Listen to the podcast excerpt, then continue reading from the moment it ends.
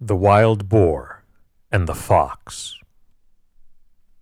A wild boar was sharpening his tusks busily against the stump of a tree when a fox happened by.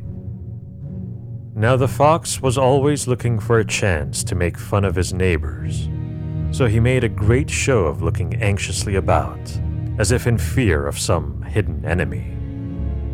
But the boar kept right on with his work. Why are you doing that? asked the fox, at last with a grin. There isn't any danger that I can see. True enough, replied the boar. But when the danger does come, there will not be time for such work as this. My weapons will have to be ready for use then, or I shall suffer for it. Preparedness for war is the best guarantee of peace.